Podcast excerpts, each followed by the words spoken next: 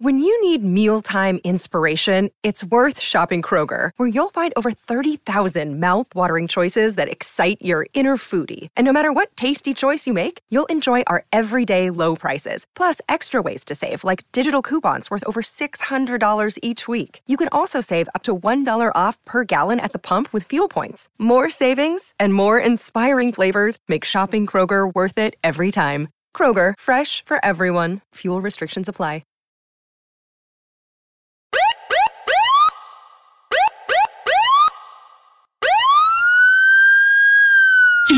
Me.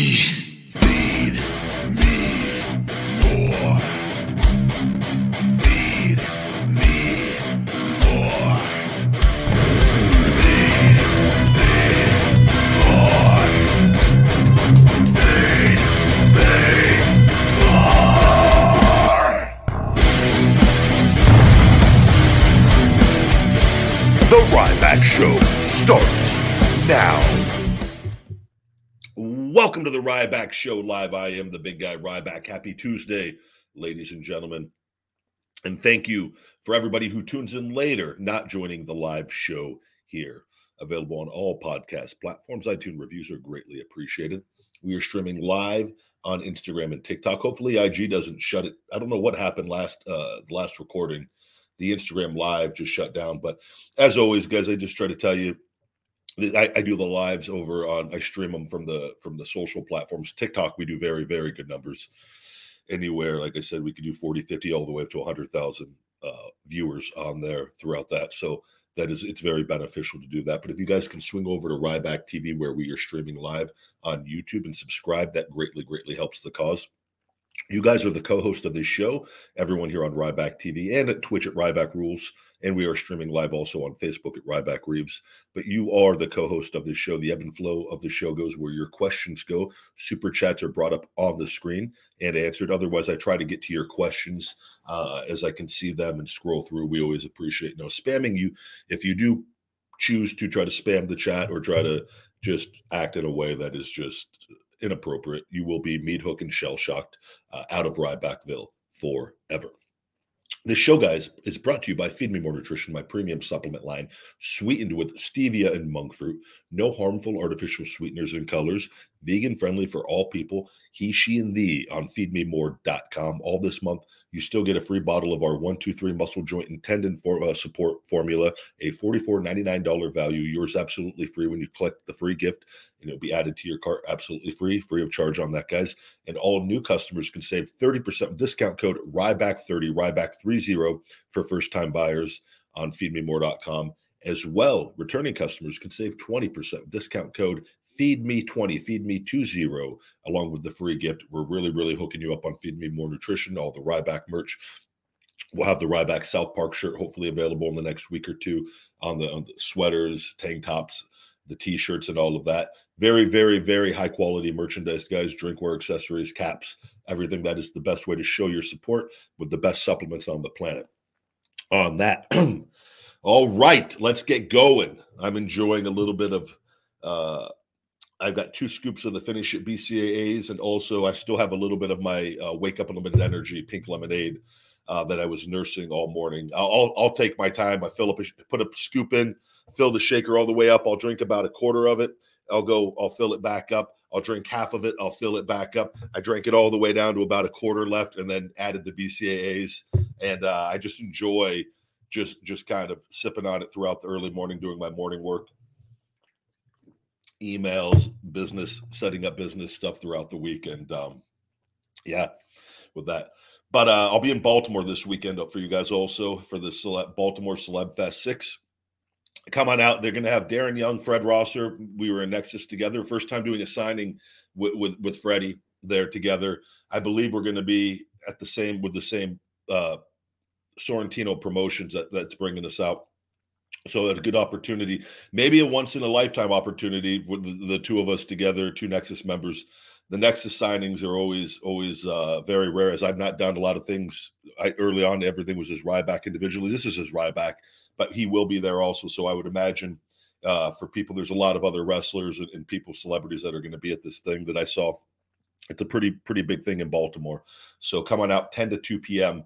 on uh, on this February fifth, this this upcoming Sunday, and uh, looking forward to uh, to seeing all of you out there. A rare appearance here with everything going on. Hello from Germany. Hello, hello, yo, Ryback. What's going on? I'm not going to Florida to Orlando anytime soon. I've not all that you can change.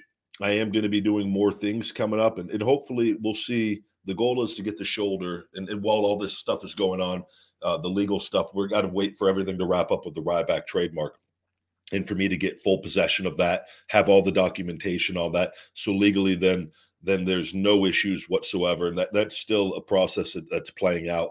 Uh, and it, it, will be hopefully done according to everything June or sooner. We're hoping way sooner with this, and hopefully January, February, March. I'm hoping April, May to oh, more like April. Really, really hoping to have have all that. But again, when you're dealing with this kind of stuff, the USPTO and there, there's just a process. This thing has got dragged out so so damn long with everything. But in that time, my goal is with my shoulder and, and getting it worked on constantly and, and, breaking up this scar tissue for the back so that I'm as explosive as ever and don't have, you know, it's a very difficult process, but the, the, it's kind of like synced up together of like, well, I'm not doing anything anyways till this is over now. And then this needs to be better.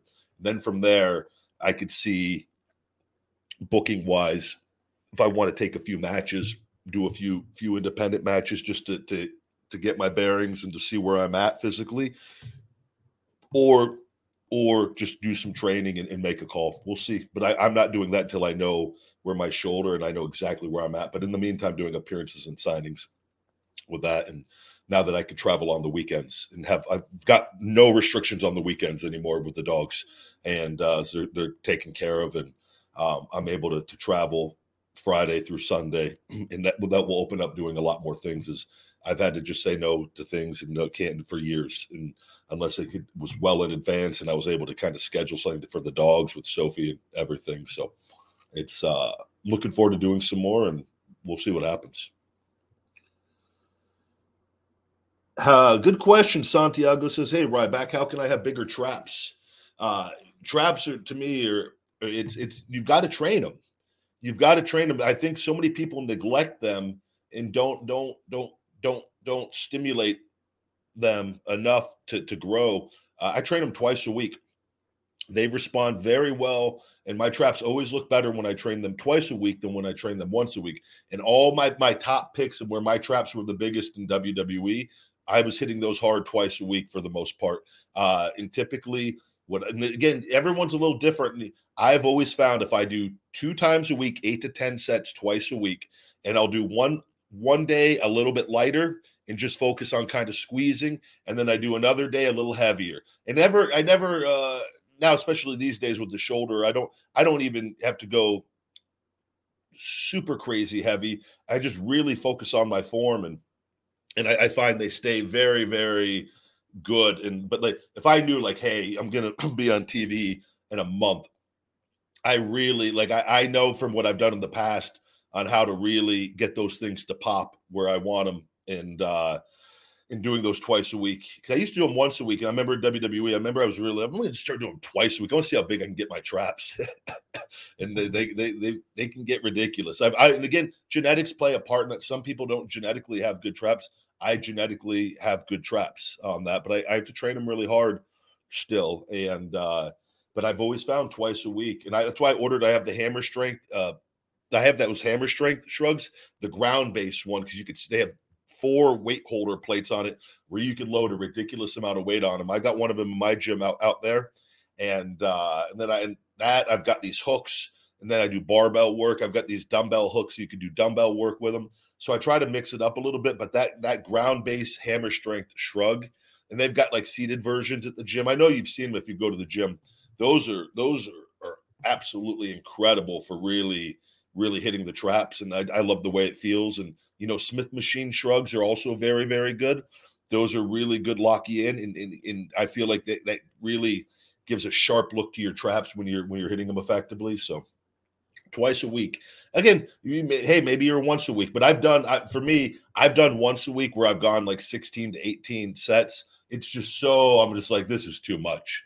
And it's like the traps and they're not like it's a smaller muscle group, right? Even though they could be big, but it's a smaller muscle group in comparison. So I've always found the two days they can even get away doing like six sets twice a week if you really hit them hit them hard, uh, or is more beneficial than one big session. In my experience of what I've seen and going by the mirror, I'm like I just they just look a little better when I do them twice a week.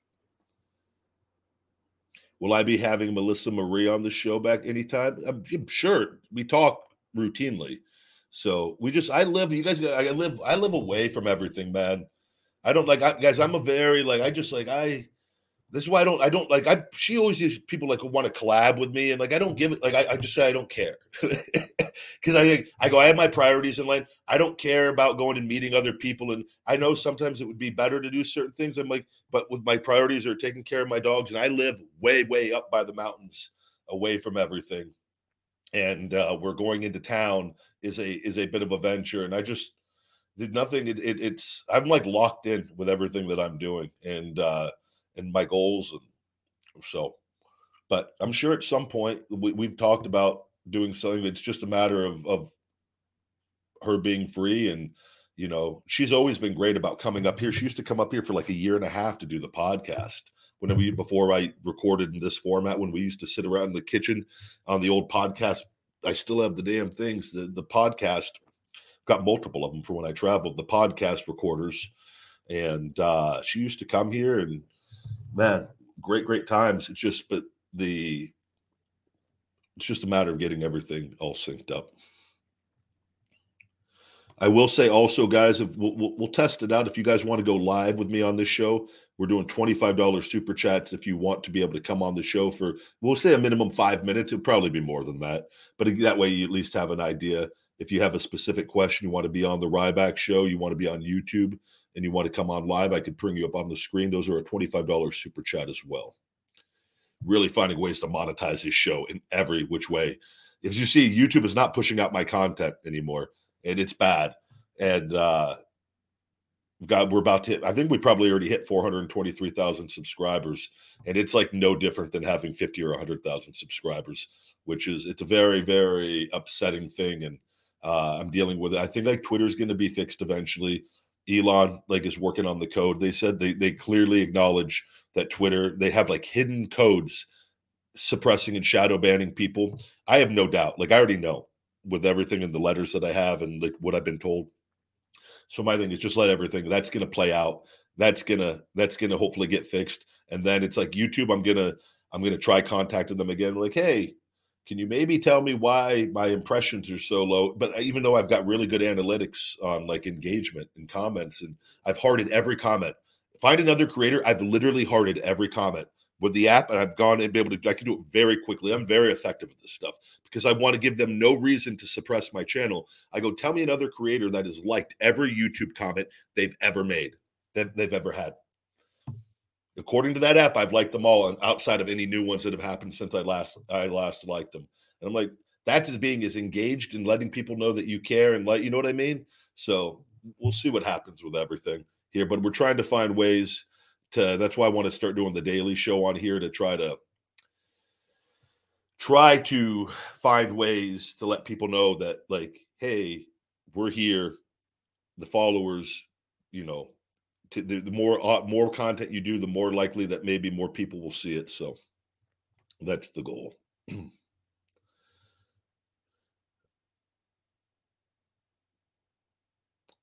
I did not. I'm sorry, I did not see the the funeral of of Jay Briscoe, but I did see everything, and I saw part of the match that they did the the past week, and we talked about it on the show. And it's I can't even imagine what all of them are, are going through, but that's the best thing too. Like you can just keep them, keep their memory alive, and you know, I didn't know, I didn't know him. I don't, I don't know his brother. We follow, I followed their account. They follow each other on Twitter, but you know, unfortunately, I've been away from wrestling, you know, for years now with everything, and I'm sure I would have, have, have ran into them and done shows with them had I not stopped doing everything or not been injured, right? So, but hopefully, yeah. I, I mean, it, it's like we said, it's just an absolutely horrible, beyond tragic, sad situation, and uh, it seems that just he, from what I saw last week, held it together incredibly well. I can't imagine how, you know, go wrestle after something like that literally just happened. You know, it, it, it's it's pretty surreal, crazy to even think about.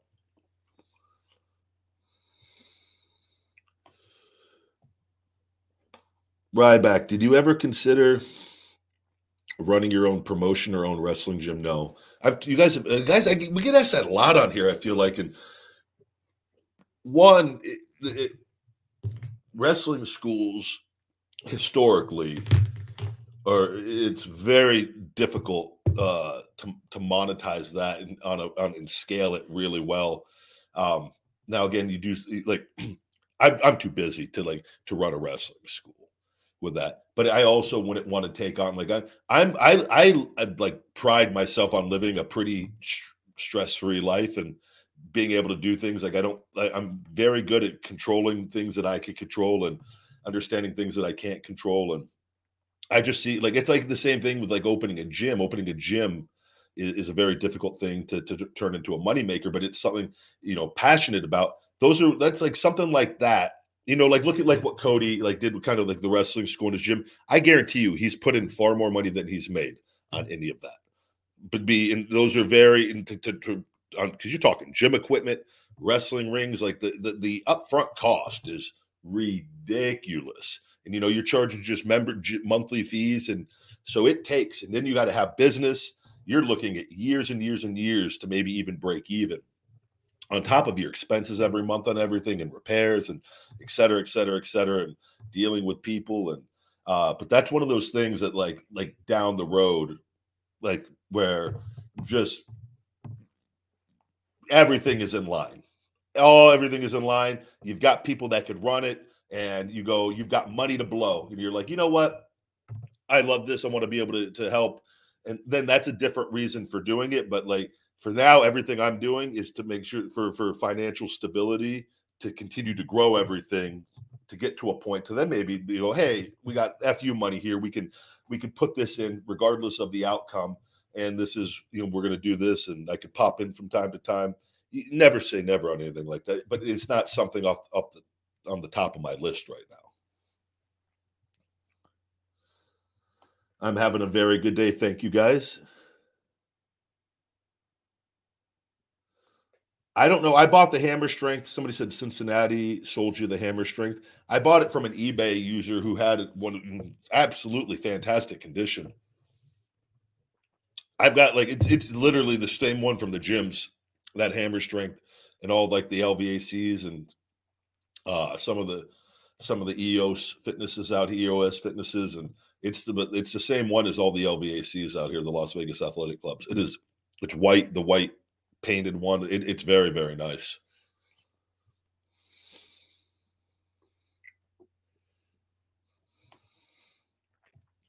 Super chat. Thank you very much from Papa Taco. Hell of a hell of a name. Papa Taco. Papa Taco Tuesday.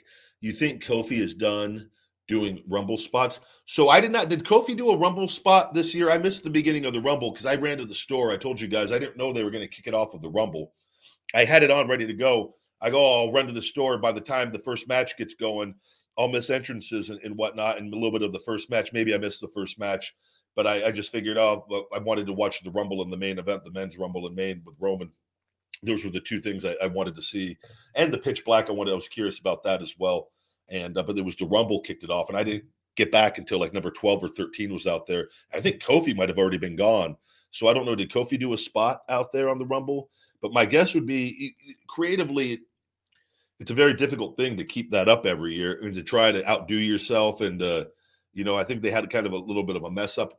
Like was it last year or the year prior? It's just it's difficult. He's done so many things already out there, and uh, it's uh, the just creatively on that. I mean, how many things he's done? So many cool things. I know that one of the girls did a spot with the handstand, and that was really cool. And uh, it, it but it, sometimes expectations can get so out of control on stuff like what's he going to do this year? It's almost like you have to bring in props to to keep it going because there's only so much. There's the announce table. There's the chairs. They've done that. They've done the guardrails right on that. The safety barriers, whatever you want to call them so you're you're starting. They've done, I think, things where you got caught by somebody and, and thrown back in, right? Or so I think it's like you've got to do things like that where you know it, it somebody comes out on a on a on one of the the little um four wheelers, and this is just like say there was somebody a wrestler that had a four wheeler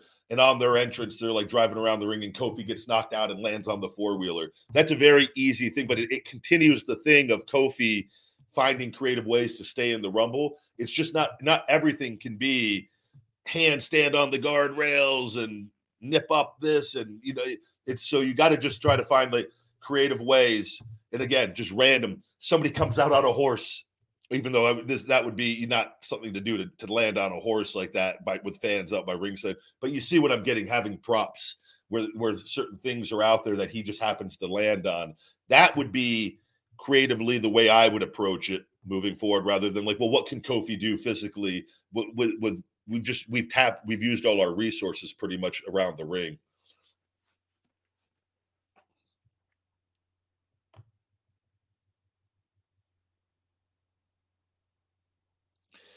Uh, Two Extreme says Ryback, as big as you are, how do you maintain your abs to keep popping? I'm uh, 218 pounds and just don't get them, uh, just can't get them to show the way I want them to. Any advice other than 2,000 crunches a day? Yeah, you don't have to do th- 2,000 crunches a day.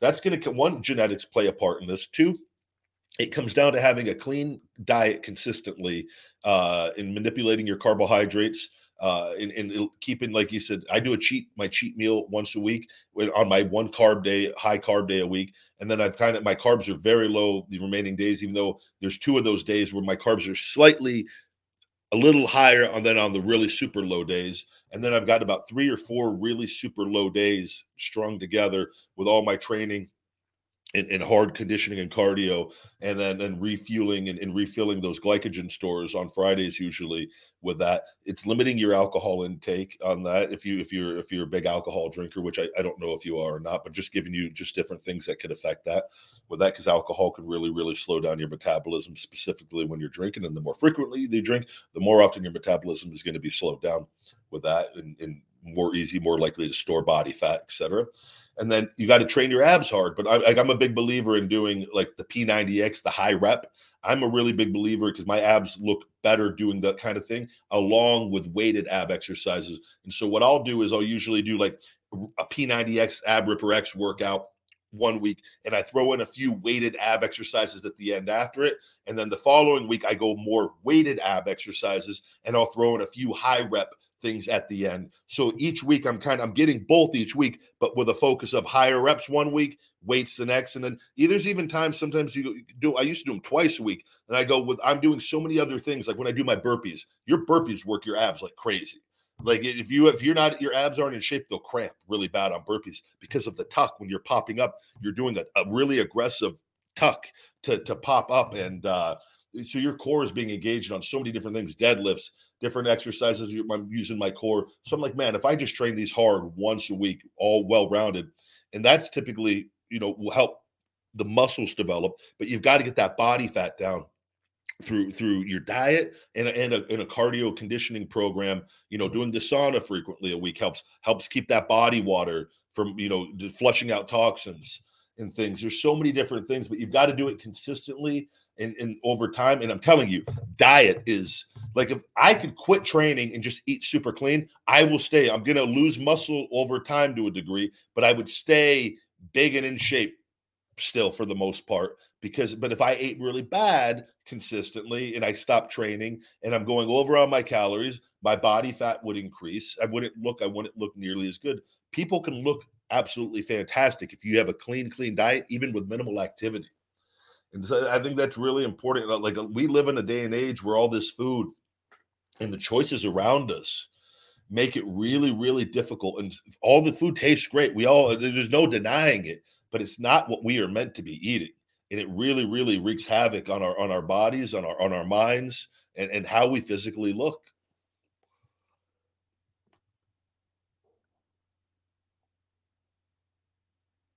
Corey, this is a good question. If you didn't get injured do you think you would be where Roman is now? So again, I'm not everything that has ever happened has been for my favor and benefit. And I wouldn't I wouldn't change anything because I'm super I I've this journey's been crazy and I, I, I truly believe it's not nowhere near over.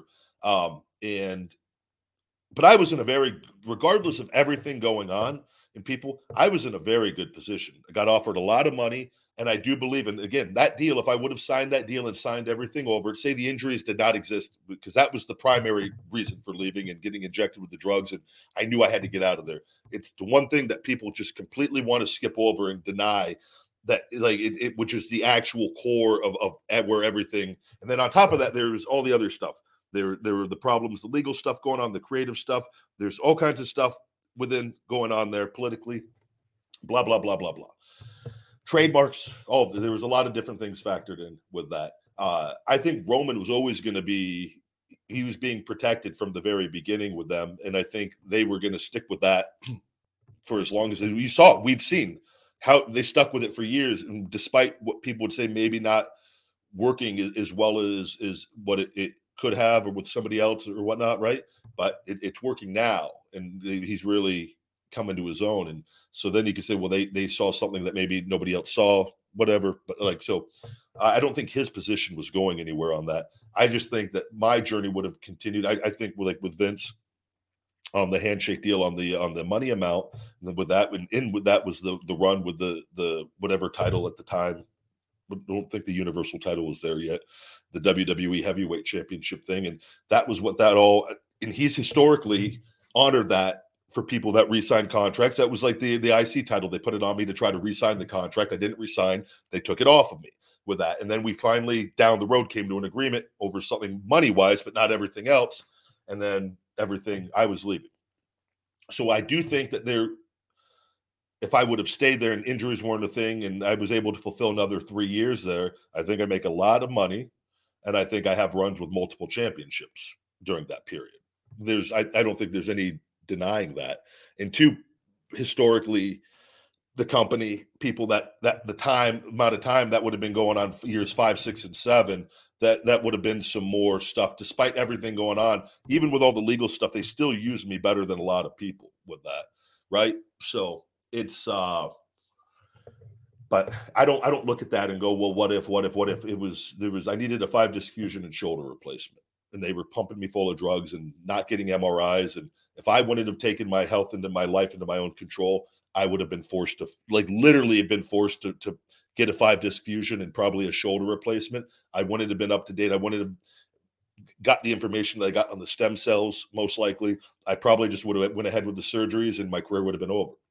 I probably would have been could have probably still been around and relegated to a role as GM or something down the line, and I would have been miserable though. My physical life would have been over with it. I would not have been. I would not have I would have felt like everything was ripped away from me far too young, which I still it was in a way, but it, it I, I, took control. I don't feel sorry for myself. I'm like I've got so many cool, great things now out of this, and I know so much more, and, and I've been blessed to get my health back right. So I don't ever look at it like would I have been in Roman's spot? I, I don't. I wouldn't want to have been been in Roman's spot. I want. I would have. You know, would have been in Ryback's spot, whatever that spot would have been. And I had a very nice spot for a long time. Like I said, used on everything, no matter how the booking was going, always was was used. And but that that's it, I don't ever look back at them like what if, what if, what if. Everything was the way that it was meant to be. And like I said, everything that happens is for my favor and benefit. As negative as something might look or seem, I always will find a positive and I will find a way. I've always been protected and I, I will I will thrive. And sometimes things cool stories take time. Like this story is absolutely badass. Now, I would take I, I, this story now and what I've had to face and overcome is is so much better than if things just went good my whole career. because it's like now it's like because it, it's for the things that I want to do, I got to prove my mindset with everything. And now, like we said, the, the main thing now is just getting the social media all sorted out and uh, get this shoulder where it needs to be, and everything's going to take care of itself all the lies, all the things that people try to push and this and that. It's just absolutely gonna like it will be shut down the moment I'm back. They know it will be shut down the moment I'm back, which is it's because it, that's why I block it. I don't try to argue with people that say anything or like just go. I know the truth, and I just saw too. Logan Paul did a little thing with Cody. They were talking about how toxic Twitter was, and he was like, "Well, people say things so many times, and the lies you could start believing your own lies. I've talked to you guys about this. I go, that's the whole point of why like WWE and stuff will push out lies is to try to get you to believe. You know, it's like the things when people go, "You're, you're." I see people, God, Ryback's so dangerous. I just go, no, I'm not. Everyone that works me knows I'm not. I know I'm not. I don't believe that because I have the experience of doing it and knowing on it. Okay. And so, like, I think that's why I can like just keep moving forward because I know. But uh, the the human psychology wise, people can oftentimes, if enough people start believing and saying something, you will like, well, it has to be true, and then you can start believing that. I've never fallen victim to that or prey to that. Like that's why I just I continue. You, nope, you're not going to get a sorry for me. This, you guys, f off. You guys, you guys want to believe the garbage. You want to fill your time with that that trash. Go right ahead you know, because I know the truth. And so, but we'll see what happens when the story and everything and get back. And uh, the main thing is people are going to talk and say whatever they're going to want to talk and say, regardless of what we do. All I care about is being happy, taking care of my family, and just doing what I love to do and having fun. Because at the end of the day, it doesn't matter how successful you are, what you do people are going to talk trash. People are going to say you suck. People are going to say you don't deserve it. There's always a portion of people, no matter what. So you might as well just do what you love and be happy and be content and be at peace. And that's why I don't put up with any of the, the toxic online behavior with any of it because I know it's I live in the real world and I real world results and I know who and what to listen to. Right. So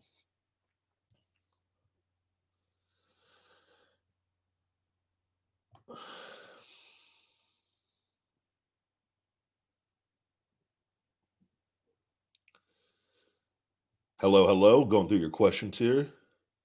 Uh, yes, I've had conversations with Brock Lesnar. He's fantastic. I've talked about that multiple times. He used to use my uh, weight bands all the time because I had really heavy weight bands. So he always would like to use those to get pumped up when we were on the same TVs or pay per views uh, with that. And he came and sat. I think this was in Pittsburgh. It was Pittsburgh because I remember the catering. He uh, came and sat next to me. I was eating. I think I was eating a big plate of meat and this was after he this was he was back and he'd had the diverticulitis, right? And he was, but he, I remember uh, I had my can of Grizzly Wintergreen sitting on the table because I typically, this was when I used to dip. I would eat my meal, rinse my mouth out, and then put a dip in and, uh, and relax with a dip in. When wasn't there a time I'd have a dip in? But, uh, Brock was a dipper. I don't know if he still is, but he, uh, he sat and he was like, oh, grizzly or something. I go, yeah, yeah. What do you dip? He's like, I think he said Copenhagen or something. I go, yeah, I love the the long cut wintergreen. Uh, I, I can't do like the Copenhagen. I get that shit all in my teeth, and I'm just always the long cut. When I was always a long cut wintergreen guy, and uh, so we got to talking. And he goes, "Oh, you should eat more vegetables and salad." and I did. It's funny. Oh, little do you know, Brock, I'm eventually going to go vegan, then very, very heavily plant based. But I used to eat vegetables. I always ate them, but I never, there would be times in catering I would just eat plates of meat and chicken. And I think that was one of those times I literally just had a plate of meat and chicken. And, uh, and he just saw that. He's like, you should eat more salad and vegetables. and, uh, and I go, no, I do. I go, I'm just, uh. and then we beat on our chest and, and made some more, and then went about our way, our business. I always got along with him great though, with all of that. Me and him, never any issues or anything. I do not know if Stone Cold Steve Austin is coming back for WrestleMania. It seems like he's in really good shape though, so I don't know. Kofi crashed on a chair. Don't think it was a spot, nasty landing, and he was eliminated. I'll have to go back and watch. And I, there's a good possibility that maybe they were trying to do something again, and it just didn't go right and he, he was eliminated, which I'm sure they would account for regardless on that, with those spots always being risky as they are. So, as opposed to like if he was supposed to win, then you probably not be the best idea to do a super risky spot, right? But if you're not winning and it's like go for broke, if you don't get it, you don't get it. And uh, I'll have to watch and see what it was to see if I could tell if it was meant to happen or not.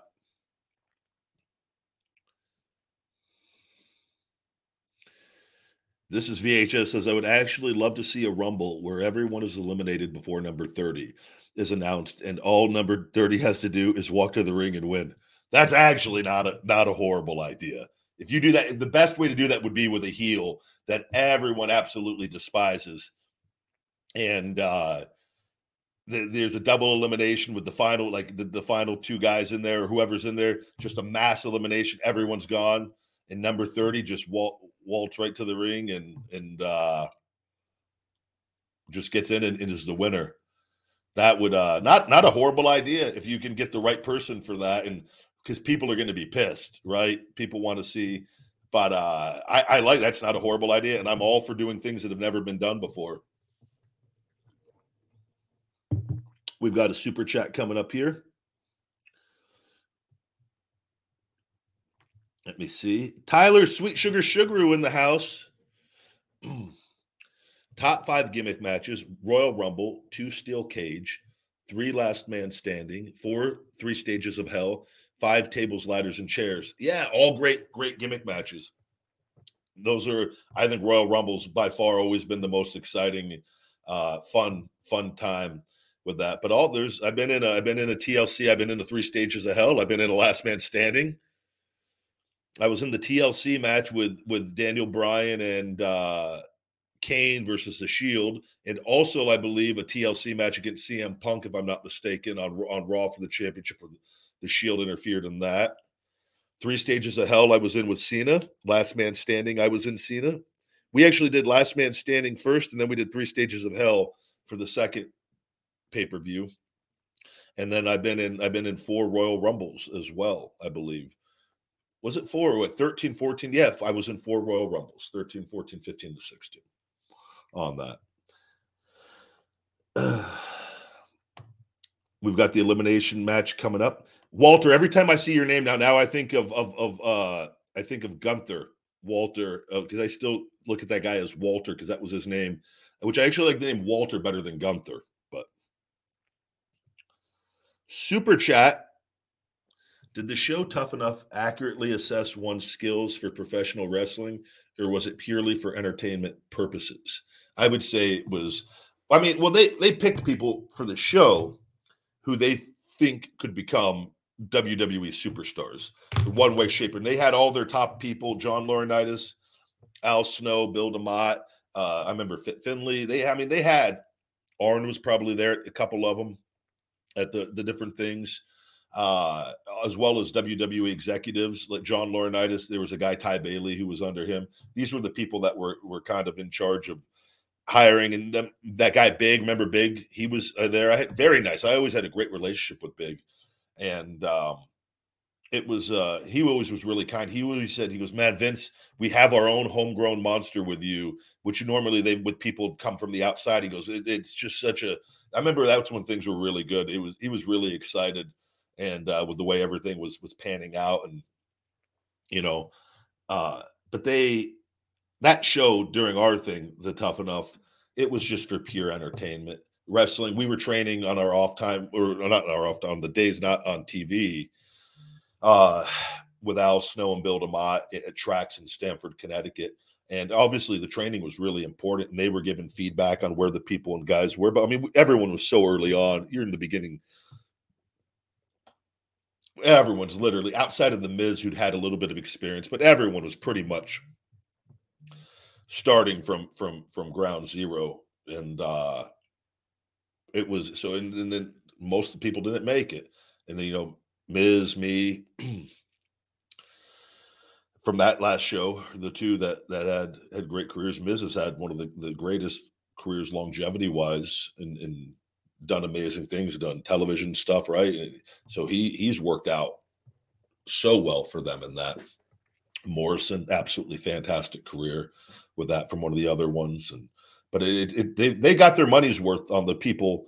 They're just looking, you know, they get one, two, three people on those. Hell, if they even just had Miz out of all of that, they'd probably they they they they more than made that was more than worth any expenses that they had making those shows. So and that's what they do. They used to always tell us in developmental, they had all these, they're paying all these developmental guys. They know the majority of the guys aren't going to make it.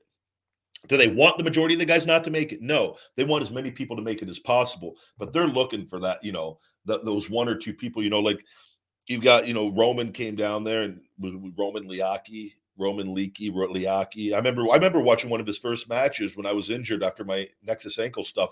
I used to drive to the FCW uh, house shows and go get rehab done on my ankle because the other guy didn't want to come to the training facility. So I'd go drive two, three hours to these shows, sometimes with my foot hanging out the window. No joke to go do rehab and then to drive back two, three hours at night. And I'd go do rehab and I'd watch the shows to keep my mind sharp. And I remember seeing him very early on and uh, remember just thinking like, oh man, he's he's impressive for being that as early into it as he was uh, with that. And he was nowhere near the Roman Reigns that he is now, but it's cool. You could always just see, and it's it's funny and two, the the more that you do it, and you can see like what top WWE officials are just looking. They look for certain characteristics and traits and energy from certain people. And if you just get one or two people that are going to, you know, they, they, the developmental pays for itself with a career like Roman Reigns ends up having because he makes the company so much money in so many different ways. And that's why they, they, they've, they've got the formula down very well of what their expenses are. And they've got everything in place to create superstars. Like I said, now we get more people coming out of developmental more than ever because they typically tend to just, that's how they there's a lot of reasons for it control and different things and grooming people and they want them to do it their way. And they people come in through the system and they've got their own just funnel of, of, of talent which more so than ever. Whereas before years prior it'd be people coming in that that had not from within the company. And so times have changed in that way but they get their money's worth on all of that for sure Ryback, who's heavier to lift, Khali or Kane? Um, I would say Khali might be just a little more difficult because Khali with his legs, Kane, and Kane is very good with his body, but Kane's knees were, were quite bad, I remember as well. Guys like Kane, and, and it wasn't Kane and, and Khali, they, and with how tall they were too, and the positioning, they weren't able to really give a big jump, if any at all. So it was more just a, a good morning deadlift, a good morning like squat pickup with those the, with the way that the the shell shock. Um, but I feel like I remember Khali maybe maybe slightly heavier. I picked up Kane a lot. Never any issues. I mean, we live events, TV, pay per view. Me and Kane. I was me, married to corporate Kane for months. On, I wrestled him all across the world and on on European tours. And uh, man, I, I'm I'm forever grateful to to Glenn to Kane. He was, I mean, just a, a top notch professional and um, always, always, always uh, enjoyed that I got to, to wrestle a guy that much and that, that I grew up watching. And he was was always amazed physically how he, uh, despite all his injuries and different things, how well he he, he trained and kept himself together uh, over the years. Because he was at one point, and he still was throughout his whole career. He's always been a physical specimen because he's very tall, but he's he's very proportionate. He, uh, but he was like a power lifter back in his younger days. And we used to talk about that a little bit because I was into all that and doing that. And and he talked about how he had to alter his training as time went on, and which I understand completely now with everything and the way things work. And he, uh, but he was always so much fun and so smart, man, on just life in general, and has a lot of just experience and a lot of different things. And he'd been around he's been around there for for a very long time. So that's why I was I kind of got the I had the I wrestled, and it was cool as it was, and I sometimes would there would be things not frustrated, but it was I wrestled a lot of the guys towards the end of their career. The the Big Show, Kane, Khali, Mark Henry. These guys were all at the very end of their careers, and I don't think any of us necessarily knew knew it like when because you never know when the end is. But that was the end of their careers essentially, and and having these. So I I got to really it was really cool in one sense that you're wrestling these guys and they're like essentially the, the very end of their career. But the other, the downfall of that is also though, but they're more beat up and things you got to wrestle a little bit different and they're not they're not taking as many bumps and things, nor should they with that because they got to protect themselves just to get to the next town. And so it's a little different than when you're wrestling somebody who's 22 and the beginning of their career or in their 20s or early 30s compared to somebody who's at the very end who's also they're physical giants, right? and I'm not a giant. I'm I'm a, a, big person. I'm a big human, but I'm not a giant. But I'm strong enough to wrestle the giants on that. So that's where the big that was really cool because you pick them up, get them off their feet. Not a lot of people can do that. That's what created the interesting matchups with that. But I got paired with those guys a lot on live events. It's, no matter what I was doing on TV, I'd wrestle large guys on on the house shows more often than not because that was the match that was different than everything else and the other downfall of that is it takes a physical toll on you doing that five nights a week, four nights a week for years on end. And unfortunately, with my stuff in the, it didn't it didn't help matters with that. But you know, it was really cool experience nonetheless.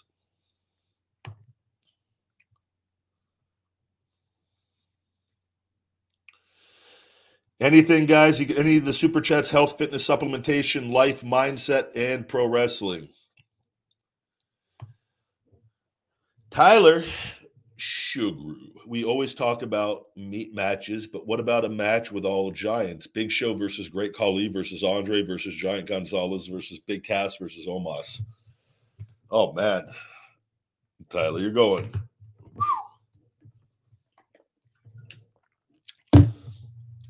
Ah, Tyler, that's a and with all those people, we will say all those people in their primes. I would uh Tyler, I wouldn't want to be the producer the agent for that match or agents for that match. That is you're dealing with that is a very, very difficult match.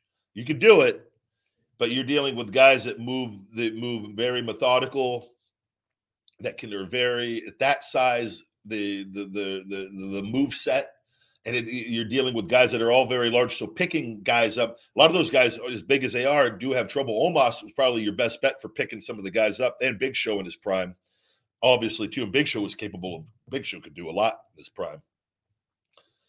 That's uh i don't know that that that's a that's a really difficult matchup tyler really difficult matchup with it. But I'm gonna if I'm if that's everyone in their primes, I I, I I'm picking Big Show in all of that though.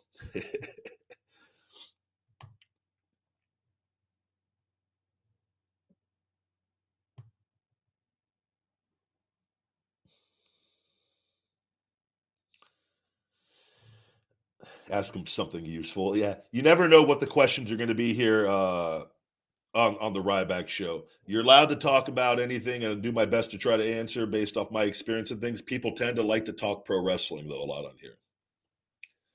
What's my take on Alberto Del Rio's WWE run? Uh, man, Alberto Del Rio, I, I talk about this frequently. Man, you talk about a guy that just bust his ass in the ring. He worked so hard. Watch him on live events. I I remember him going out there. I talked about it multiple times. Him and Dolph Ziggler or whoever he was wrestling he would go out there and when he was given time, they would go out there and, and just absolutely tear it up. And uh, he he did. I always thought I always liked his character. I, I loved him and, and Ricardo Rodriguez together, and I've got to wrestle them multiple times. And uh, and I got to wrestle him towards the very end before I left. It was me and um, Kalisto doing the tours going in before our final two matchups. We were together for a couple months and uh, on one of the it was I think a show in I think it was Malaga, Malaga, Spain. Uh, one of our final European tour shows. I, am pretty sure it was Malaga, Spain. They they changed me and Kalisto up to me. Something happened on the card, and they needed to change one of the matches with Alberto, and they put him in our match and made it a triple threat. So, which is kind of like at that stage, we had our match down and what we were doing, and you, you when you're with somebody, like it, it's you don't even have to talk before you just like same, same, and change some things up when you're out there. But it's like, but then when you get a, new person in the match, you're like, oh man, we got to put together a whole new match. but it was fun. We, you know, Alberto hadn't worked in a while, and I remember Alberto, like the crowd was on fire for it, and he was he was really. I remember he was really happy when we got backstage. Like he was, like, I think it was better than he thought it was going to be, and uh, we all worked really well together out there. And I was heel, and I think Kalisto baby, and I can't. I don't know if Alberto was babyface too, maybe. I can't remember at that time, but it was man, it was. uh I always I always liked him, and he, but you know sometimes too, and he has he's had things that's happened, and but he he's the type of person who will tell you how he feels. He's very honest. And oftentimes we see how people in this world and we see what wrestling the oftentimes people can take people that are that are honest and not not they don't throw fluff, they're not be they don't they're not full of BS and they, you know, and they try to kind of portray them in a in a more negative light. Now, granted, he's had some things happen outside, which all people do with things, but I think he's man a hell of a pro wrestler, and I think he has a lot to offer still. I think it's just a matter of, you know, I don't know.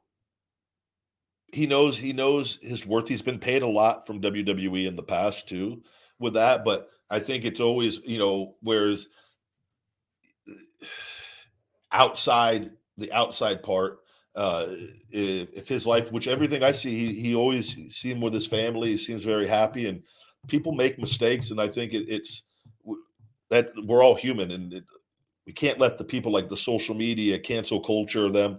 We can't. You can't. You got to say f you to them. They don't control things, and you got to. They try to ruin people's lives and do things. I think with somebody like him, you look at it. If he's like shown like no, his life is is is doing well, and he's matured even more, and he's he's he offer a lot to pro wrestling, and come back and can can still make the company money and can still perform. Why not? Why not? But I think it's always a matter of well, what are the outside problems going to be? Or, you know, it, it's, but I, I don't, I think he's a guy that you, if he can hold it together and he's shown that he can, and he's always done good business when he's there under his contracts. I, you look at that's what I look at. Like, look, well, how's he done when he's been under contract? He's been great. So what do we really have to worry about? I've always liked him.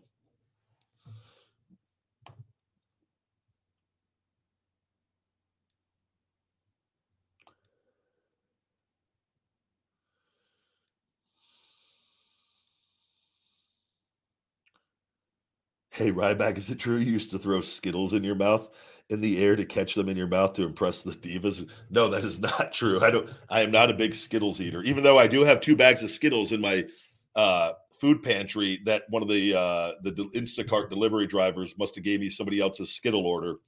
I had my my my bags of food, and I'm like, what the hell are two bags of Skittles? But oftentimes they do shopping in bulk, and they they get multiple purchases and because uh, I've had things missing before, I go, ah, they must have gave it to somebody else, and then you get a refund on it.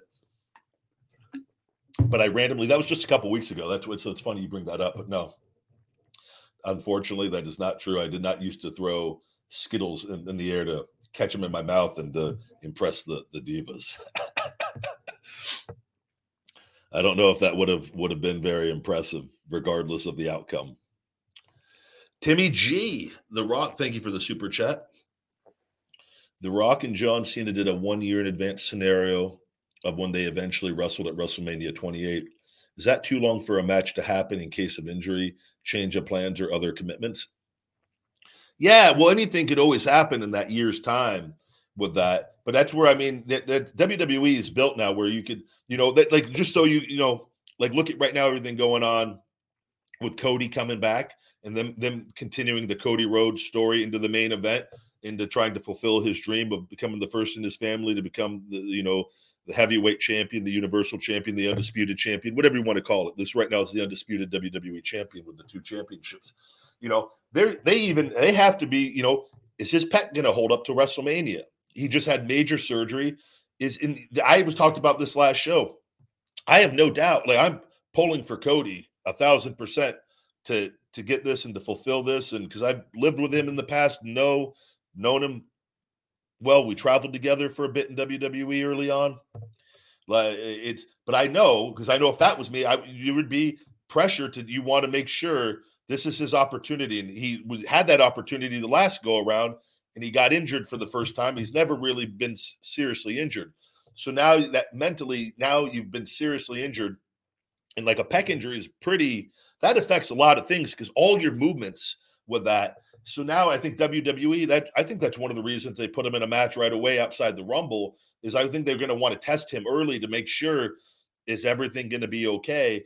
But so let's just say and Cody's going into that, but for whatever reason, God forbid something happens, they will they are so good at pivoting in in in you know look at like Kofi when Kofi had his run there was somebody was it I can't remember was it the Muhammad um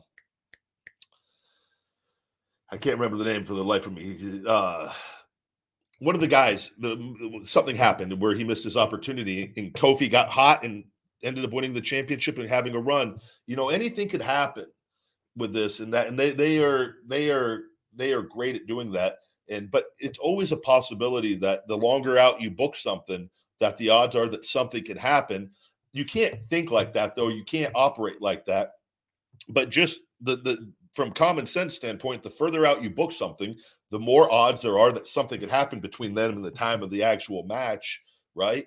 With that, so it's uh but yeah, doing those things that far out, you know, it's like say they were going to go the Rock this year, and then say say that was the game plan all along, and then the Rock fell through. Well, it's like okay, Cody, maybe that wasn't the original thing. Maybe the Cody thing was well, we're going to now continue on with the Cody thing.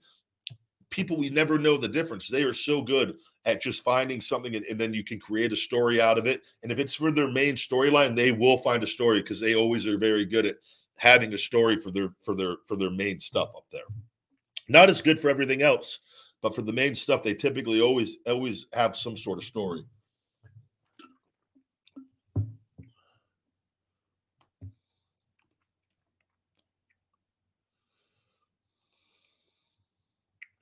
I think I have another uh, super chat. Joe Carrillo, Carrillo, Carrillo.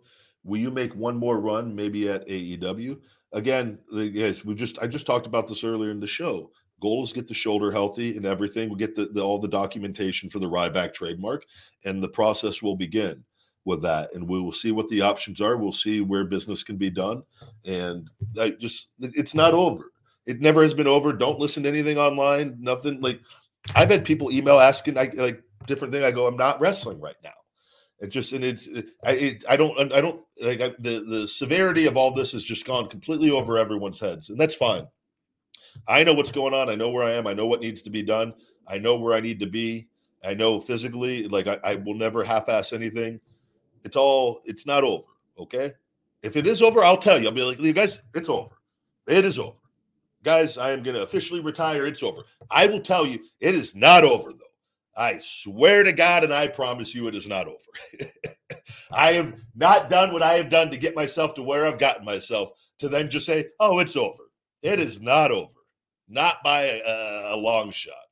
So I've never felt better physically either with all of this. So this is, I saw, I got a comment yesterday in block but somebody it's people they, they had they had no followers they just created another instagram account they they created it to tell me on one of my posts. They go, "You used to wrestle for the most respected, biggest company in the entire world, and now you've turned into an old man just sharing memes." and I go, oh, "That's that's a little harsh, there, pal." The, the, the post that he was had had thousands and thousands of likes and people, everybody laughing, having a good time, and then little old Jeffrey had to come in and, and, and try to ruin the party, which just block gone and like with that. And uh, clearly I'd pissed him off on another account at some point in time. And he was I'm going to show Ryback. I'm going to make a brand new post with zero followers and zero post and no profile image. And I'm going to call him an old man and say he's sharing memes and he is absolutely nothing with that. And then I was just, you know, but it is what it is. What are you going to do?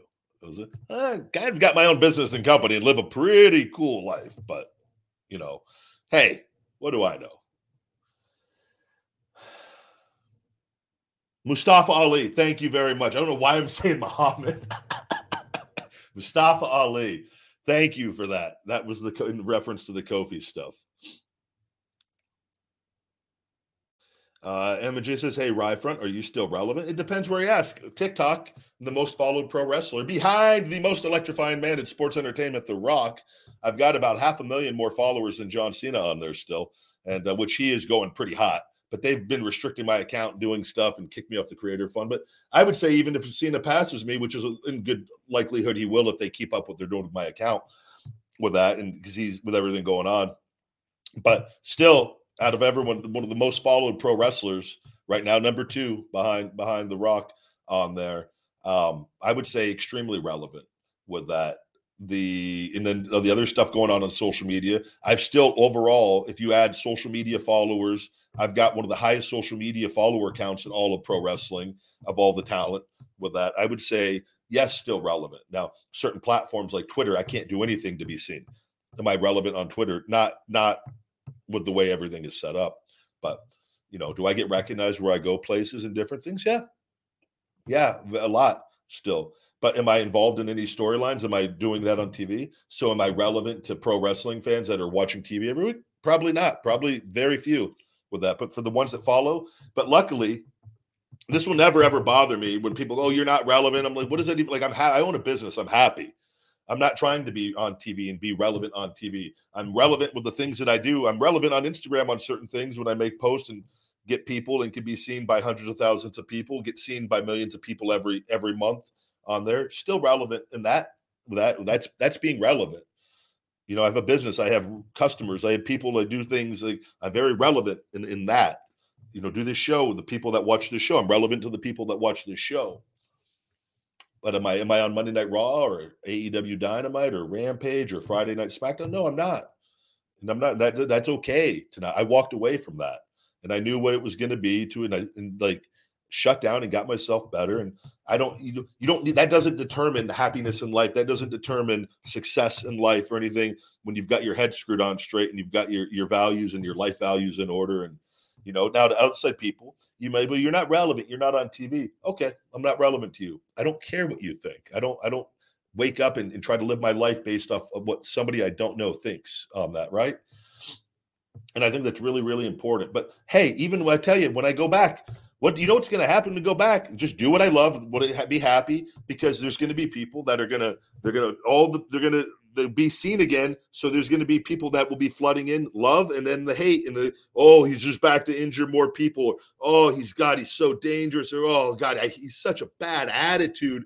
Oh God this oh that God he just sucks so bad. Botch back. Oh my God like they're just it's just going to be the same and then it's going to be you're the greatest i love you oh my god you're so inspirational i love everything that you put up you're so positive i literally still get all of this stuff it's just when you go back to that it could be more based off whatever audience is watching you on, on whatever else too and that's where like you see it with anybody who's look at tom brady look at anybody you know aaron rodgers look at any football player any quarterback that are great they're getting told they suck on a daily basis by people these are like you know what I mean? And it doesn't matter. You look at anybody, Tiger Woods, people are criticizing and attacking him for a million different things. The people call you washed up. People, I've already dealt with all of this. I've already lived. So when I see a little 14 year old go, bro, Ryback's washed, I'm just like, bro, you came out of the, the womb washed. Like you don't even know what success looks like. And it doesn't matter. Just throw it away. Just keep doing what you love and do because There'll be love and support along that way, and there's going to be hate and criticism and negativity along that way. Even here, I've been off TV going on, it'll be seven years in May. Still, people absolutely obsess over me on social media for stuff that happened, or they think that happened, or they want to believe that happened, or that they know that happened. Like it's it, it, so you just got to be happy, do what you do, and live life, and you know that's it. Super chat. Ryback, Tyler Sweet Sugar Sugar, Ryback, who would you say is the top four biggest names of all time? I'm going with Hulk Hogan, Stone Cold, The Rock, The Undertaker. Very difficult, man. I don't know. I think that question too is everyone's going to have a have an answer on that, and I don't think it's man. Pro wrestling is there's so many people that are just everyone that's done it has contributed greatly, and who's played the four biggest roles in pro wrestling is how I would phrase it with that. And I, I think those four names are all all are going to be on a lot of people's list on that.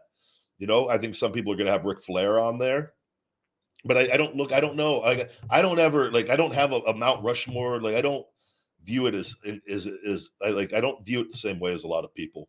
You know, you can say, well, who's the most instrumental, you know, figures that got you into pro wrestling? Then I'd have to go back and really think about that and and then form a form an answer on that on from when I was young that really maybe motivated me to want to get into pro wrestling. I would definitely say I would say I would say Austin for my age, Austin, Austin, uh, Austin, Triple H, Austin, Rock was in that period. But then going back younger, Razor and Diesel, Nash and Hall, very, very uh, instrumental on me wanting to get into pro wrestling. So it's like it, it's it's it's very difficult. And but there's a lot of people. I remember being really young and absolutely just British bulldog. Thought he was amazing. Loved his, just the way that he looked and the way that he wrestled. I always have loved dogs. I loved it. He was a British bulldog. Like you know, so there's just there's so many little things. Uh, but I don't know the four biggest. I think you just have to look at it and just go, well, who was the most instrumental and who, you know, made the most money. But two, you got to look at like why those guys got in the business. Who came before? you know, the Bruno Sammartinos and you know Bob Backlund. Like so many guys, every generation influences the next generation to get into it, and you got to be respectful. And but the further we get away, you know, we're going to get to a period where Rock and, and Hogan and Austin and Undertaker, you know, if pro wrestling is around, if the world is around in, in 100 years, 200 years, those names get talked about less and less and less. Still can be brought up and remembered, especially within this in the digital age and with technology and, and having videos of everything and and that things can go viral far past when somebody's gone and, and whatnot. But I just think that like the, the further you get away from a time period, they, they get talked about less and less and less overall because there's so many other people that have come along and times change and so, like, imagine I don't what the what's the conversation of pro wrestling going to be in hundred years or two hundred years? Is it going to even exist? Are we all going to be uh, half robot, half half with chips implanted in us with AI, and it's going to be entirely different? This is all very, very likely impossible, by the way. So, are we are humans no longer going? to Are humans going to be slaves to robots, and it's just going to be robots pro wrestling, and the human era is done? The way things are going, that wouldn't shock me with it right? I don't know. So, but uh, those four names, I would not, I would not argue with you on at all.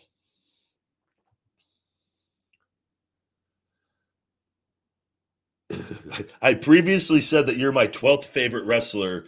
Uh, Roman is my 13th and Sheamus is 14th. Oh, man, I, I tell you, uh, to be ahead of those two guys and, and, to not be wrestling and to still be ahead of them, I greatly appreciate being number 12. I'm Curious who the other 11 ahead of me are, though, you son of a son of a gun. Anthony, thank you very much for the kind words of keeping up this show. And uh, we're going to be doing these a lot more often. I enjoy doing them and talking to you guys and uh, trying to just uh, and answer the questions as I see them and, and help you guys out. And let me see here. I worked with Bray Wyatt a lot on live events, and we did one program together on TV and pay per view. Where Bray Wyatt, it, typically the formula was I would go over on the live events, and then he went over on he went over on on TV and pay per view. But I also went over on one pay per view in the six man tag against the Wyatt when I was with Kane and Big Show as well, if I'm not mistaken. I'm not. That was Fastlane. That was one of when I switched to the trunks. Booking was really crazy during that period.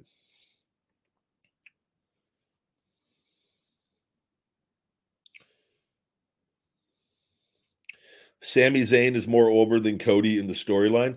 Yeah, I'll tell you, they're going to have their a very interesting thing going on. Mike and I talked about this. I personally, and what I saw people saying is they think it's going to be. I think they're going to do Sami versus Roman at the Elimination Chamber, and then uh maybe I would guess for Mania, maybe it will be Sami and KO versus the Usos for the undisputed tag team championships or for a pair of the belts, maybe, or did they lose a pair of them already? And maybe for the other, for whatever ones they're holding on to. Um, and then Roman versus Cody. So, which again, for those guys, everyone's going to be in a big mania match. That's all you can ask for. It's because I'm telling you, there's so many things involved on on getting on mania, and it's not an easy task.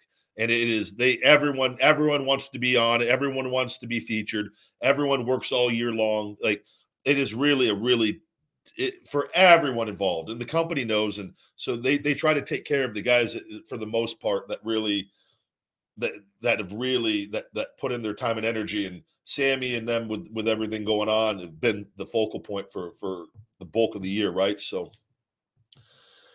um but I I, I tell you I I do I think I think the response if if if Sami gets screwed out of something and something happens at elimination chamber, and you know, but the storyline's not over, you know, then I, I, think if they were to to put Sami in that main event with Cody, I think he's still the heavy favorite. I think Sami gets cheered over Cody because the storyline is so strong. And Cody's been out, but the story, Cody's story, I was saying, could have been continued past this natural, organically should have let Sami and, and Roman been the main event at Mania based off of what we've been invested in. That's been our biggest storyline all year, right? So why wouldn't you want to see that happen? because that's where the story is. But now we're, we're kind of like, well, this story was what we wanted to kind of do, or maybe the rock thing fell through. So this thing is getting put in now. And I said, I, I thought Sami, what I talked about last week was I thought Roman should have tested Sami further before they went through. I thought they should have prolonged this as long as possible. Is Roman makes Sami go number one in the Rumble to prove that he that he needs to win it to prove his loyalty and love to the bloodline with this, which is such an almost impossible task, right? But Sami somehow pulls it off and wins the Rumble, and in doing so, Roman knows Sami then would not would not challenge Roman for WrestleMania because his loyalty is to the bloodline, and he would not want to do anything.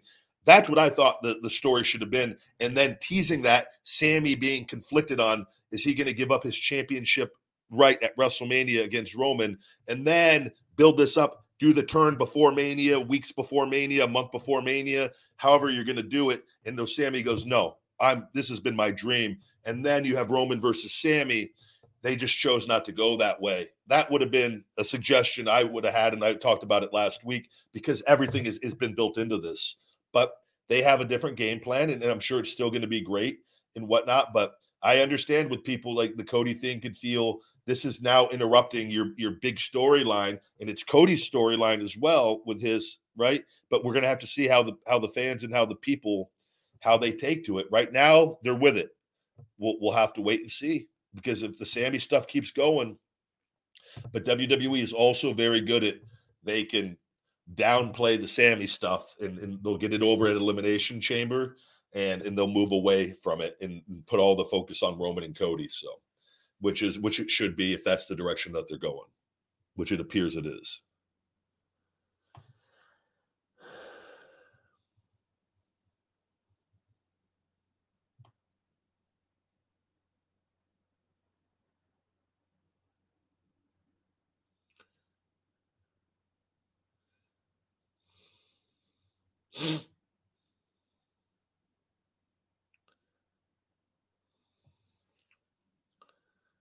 looking here. I think I missed a 99 cent super chat. Let me see. Aaron, thank you very much for the super sticker, buddy. Greatly, greatly appreciate the support. I'll see if I can can see on here where that was. Yeah, Sami versus Roman in Montreal Elimination Chamber. That will be crazy. WWE, though, historically talent in their hometown, not worked out well.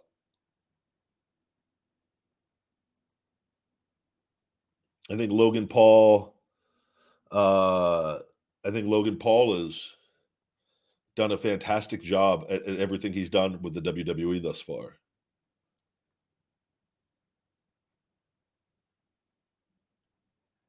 Have I seen Dana White's Power Slap series? Yeah, yeah, uh, I've seen the clips of it, and I'm I'm with a lot of other people. Of man, I, I actually one of the girls I know I I was familiar with one of the women that did it. The girl that got knocked out and did a somersault.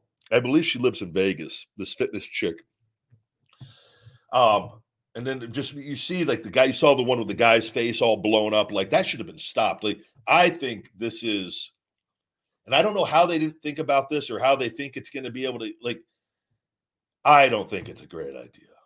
Do I think there's money in it? Yes. There's always money in something like that.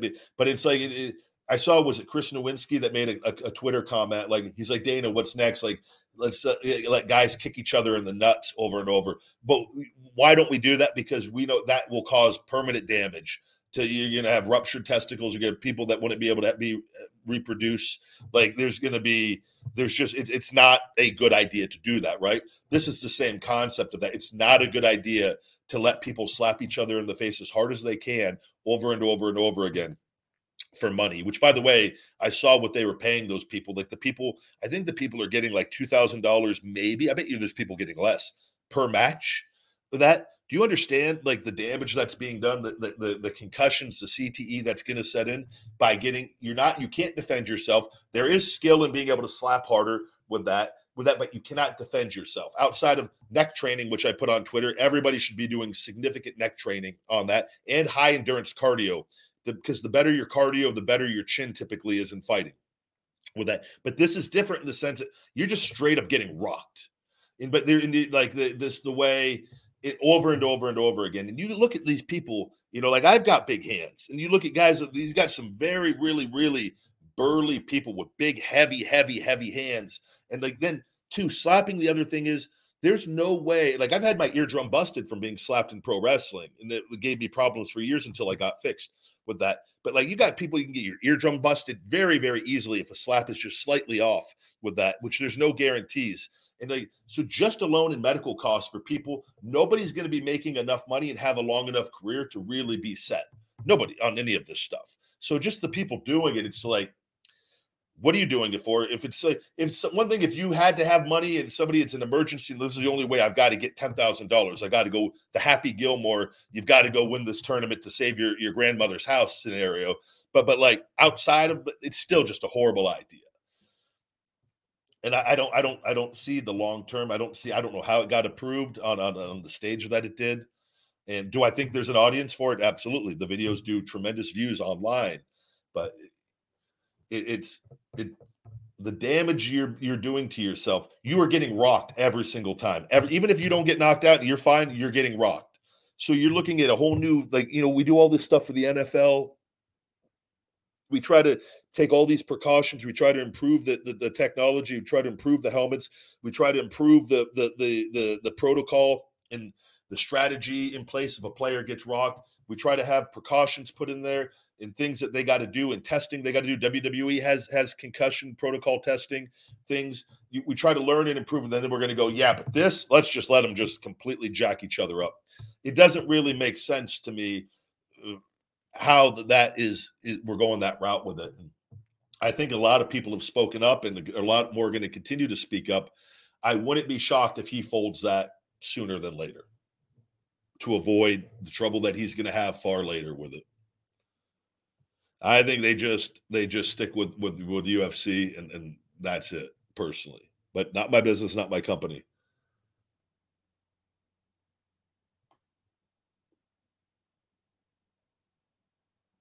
India, thank you for watching.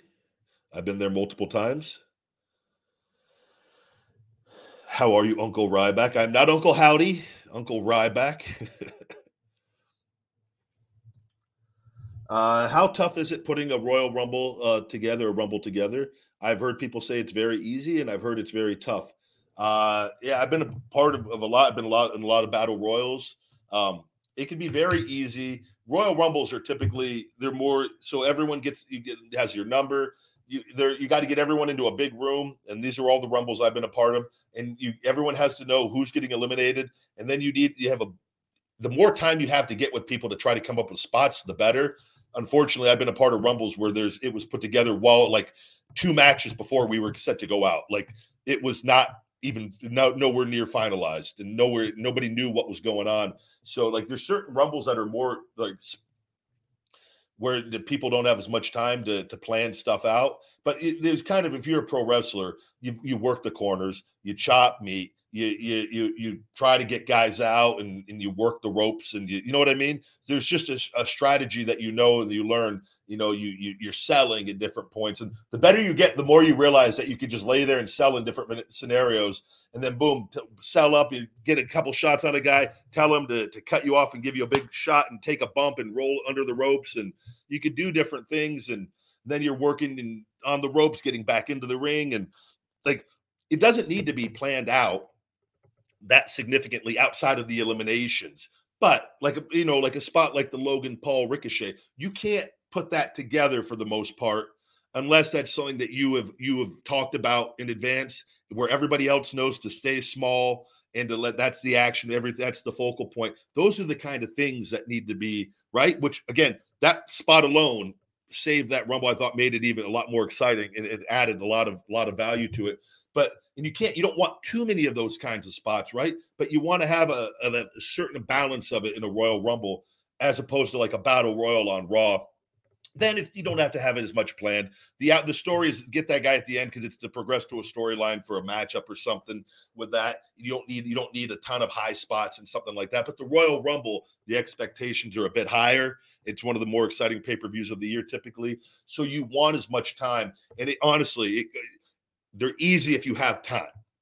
they're difficult if you don't have time. And I've been on both ends of those. So the answer is both, depending on who you're talking to. But that's the one factor and why they're easy or tough is typically the amount of time that you have to get ready for it. Does that make sense?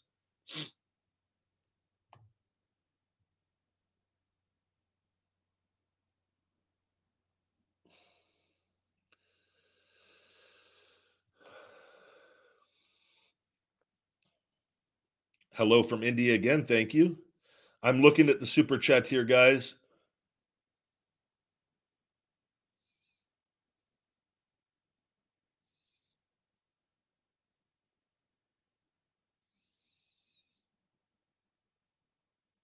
I don't know if Nia Jax is, is, is going to have anything to do with the bloodline. I don't know. I'm, I'm not sure on all of that. All right, Max, thank you for the super chat. What's up, big guy? Why do you think some veteran wrestlers and managers like Cornette are so when they exit or so when they exit the business they need to read the secret?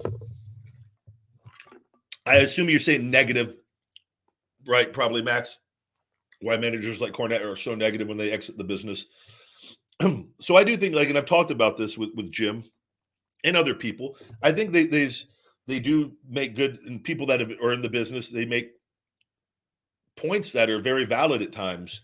Oftentimes, but like someone like Jim, and I've been where he's done it to me and still because he gets a lot of views on it, is where he criticizes in a negative way and attacking and, and takes personal shots at people and flat out just makes up lies.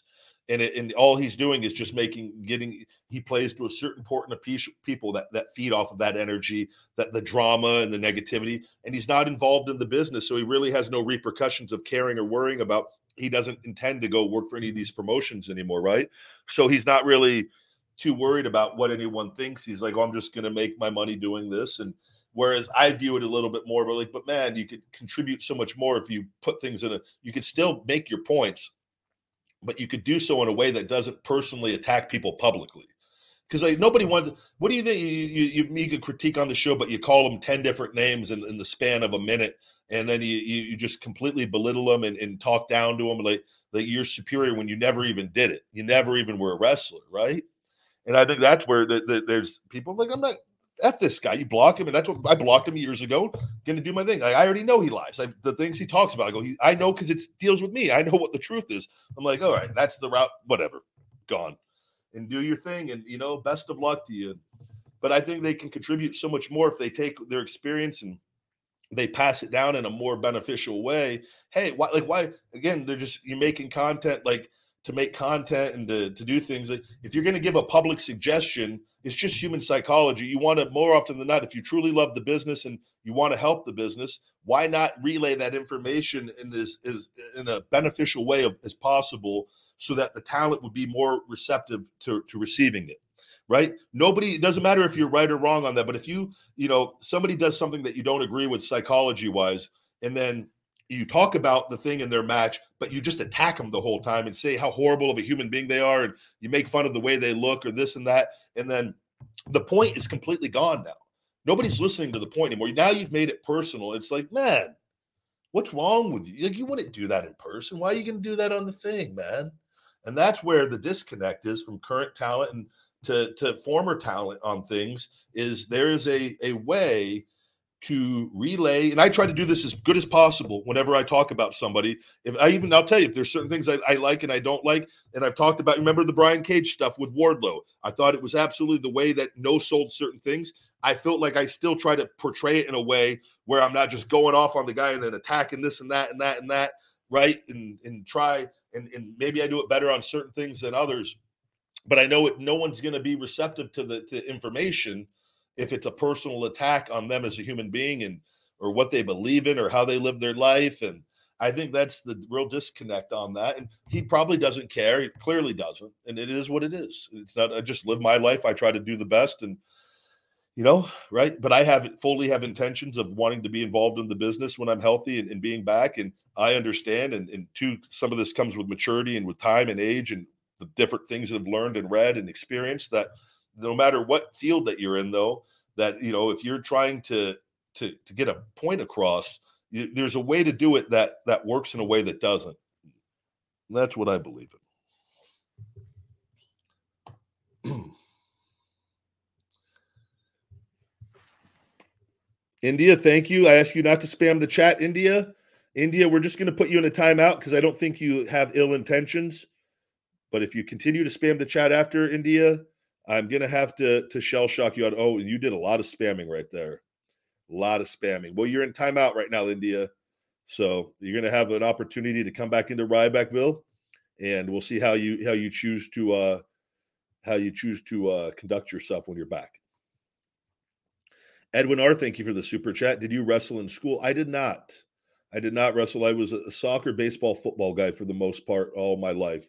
Always loved professional wrestling from a young age.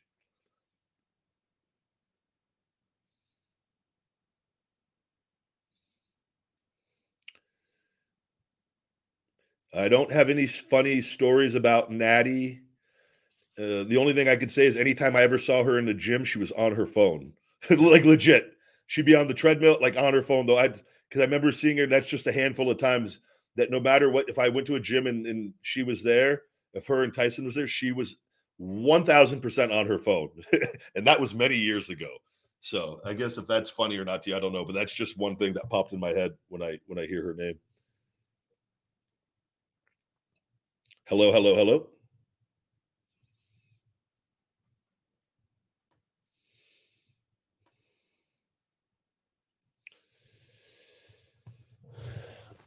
I appreciate all the love and support over on TikTok, joining the live, everybody too on, on Instagram. If you could swing over to Ryback TV, subscribe.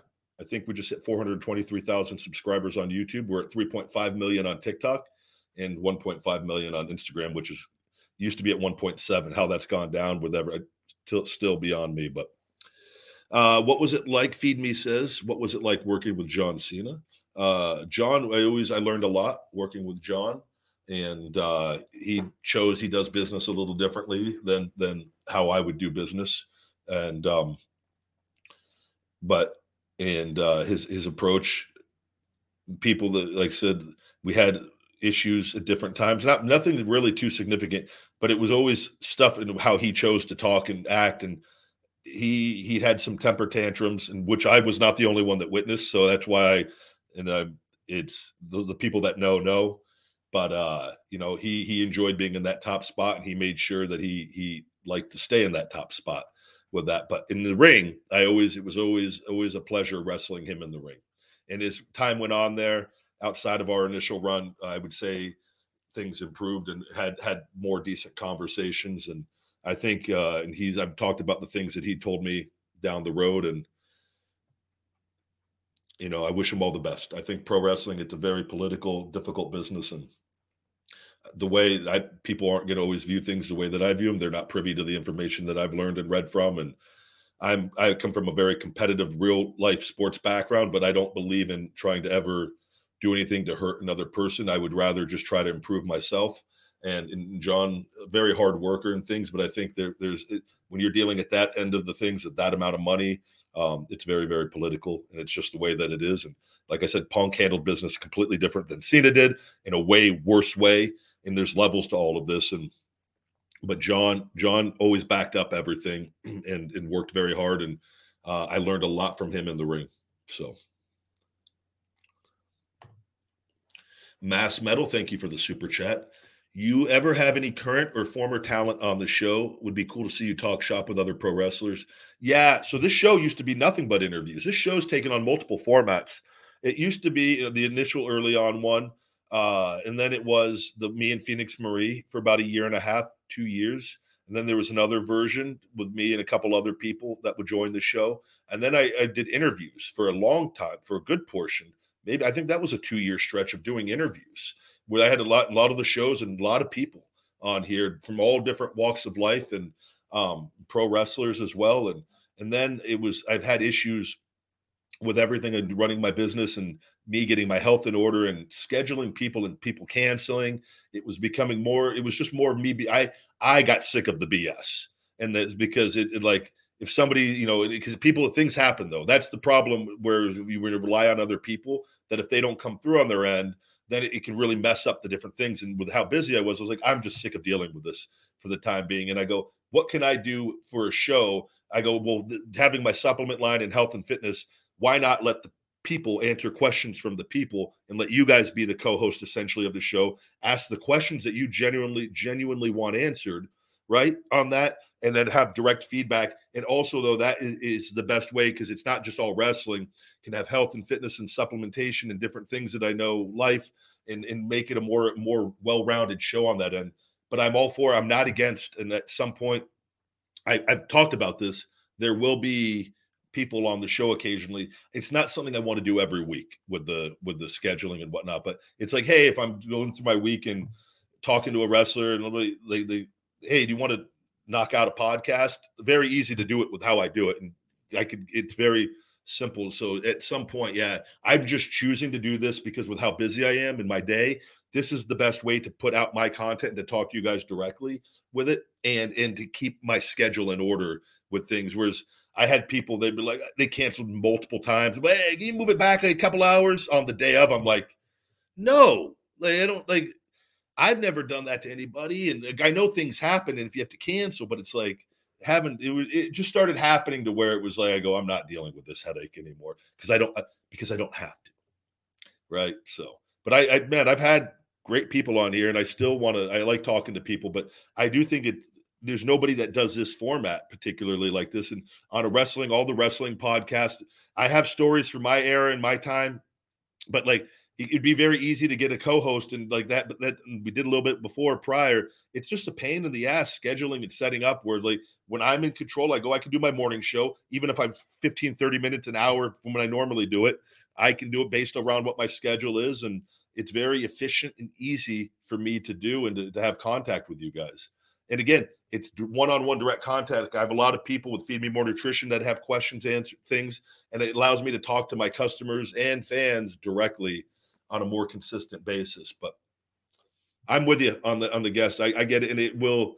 I, I, I do think it, it's that's all stuff too, like back wrestling. You know, like I'm going to Baltimore this next weekend. I'm getting I'm getting a car. I was like, I got to book a car, and uh Freddie's out there. There's a bunch of wrestlers. I'm going to try to try to knock out a feeding time maybe uh, Saturday night or Sunday morning before the event, see if I can knock out a feeding time with with somebody, and uh, and I'm going to bring my dash cam for the car, and uh, like just because I can, I'm around people to not to do it. I go, oh, that make cool feeding time with with a guest for the upcoming week, right? If I can get it done, so that's like kind of you know right now I've got everything and just business, focus on health, and get back to a position. All that stuff, I, I've got all the stuff available to have people on whenever, right?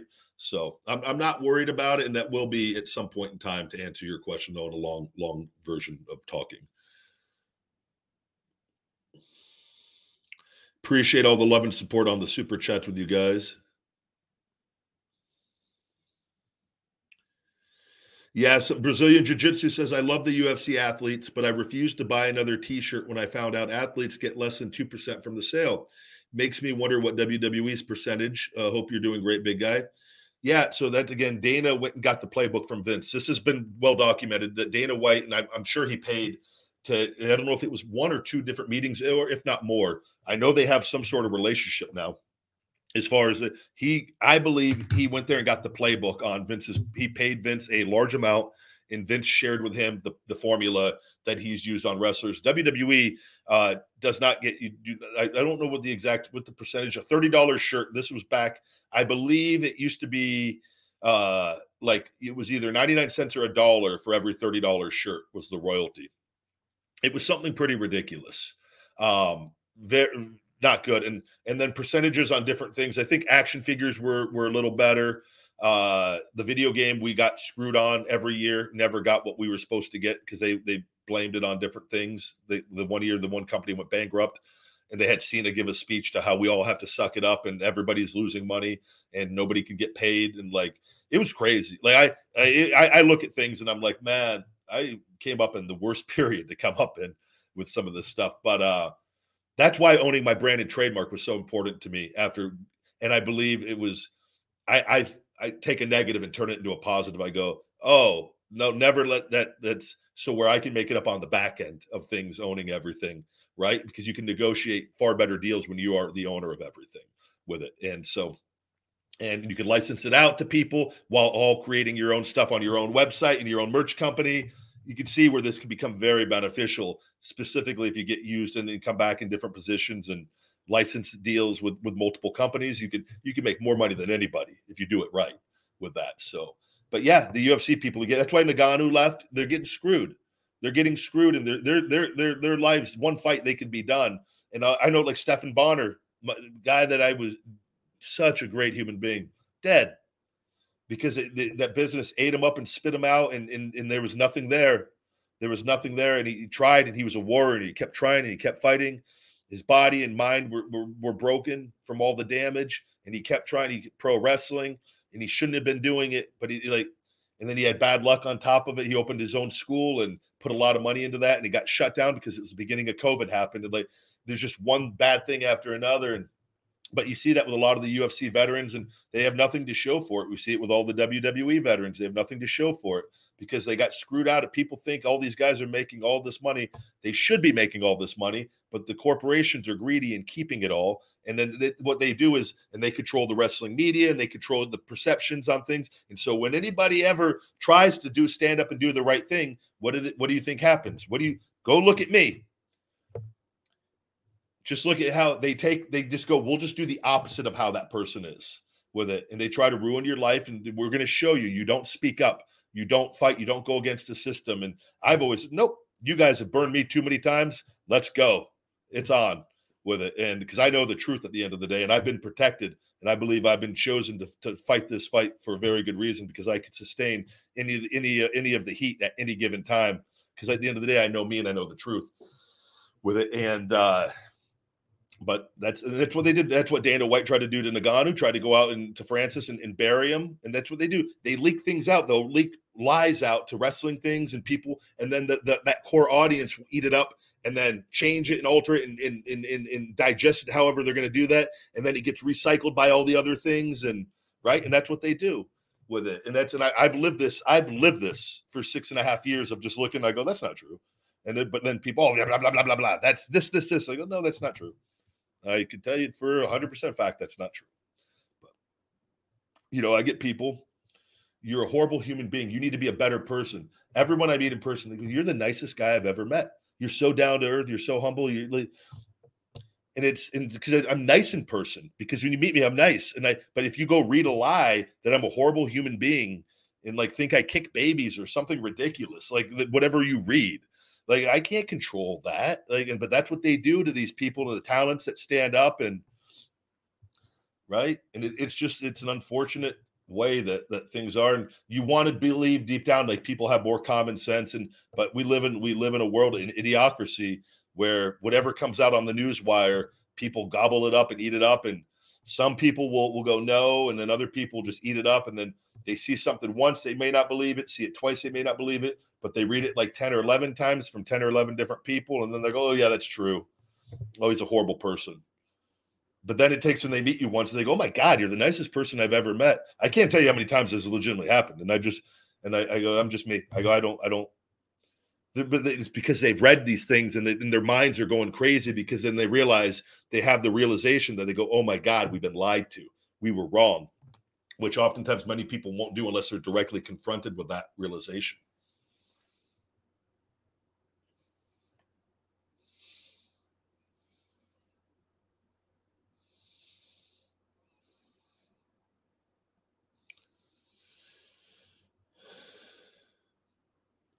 I started uh I talked to my brother's older cousins about starting a podcast. Any advice or tips?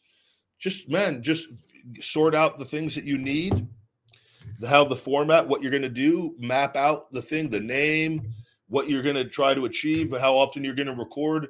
Just start writing stuff down. Get the equipment that you're going to need, how you're to what what kind of shows you like that you want to kind of maybe try to to to, to replicate in your own style and then you start doing it.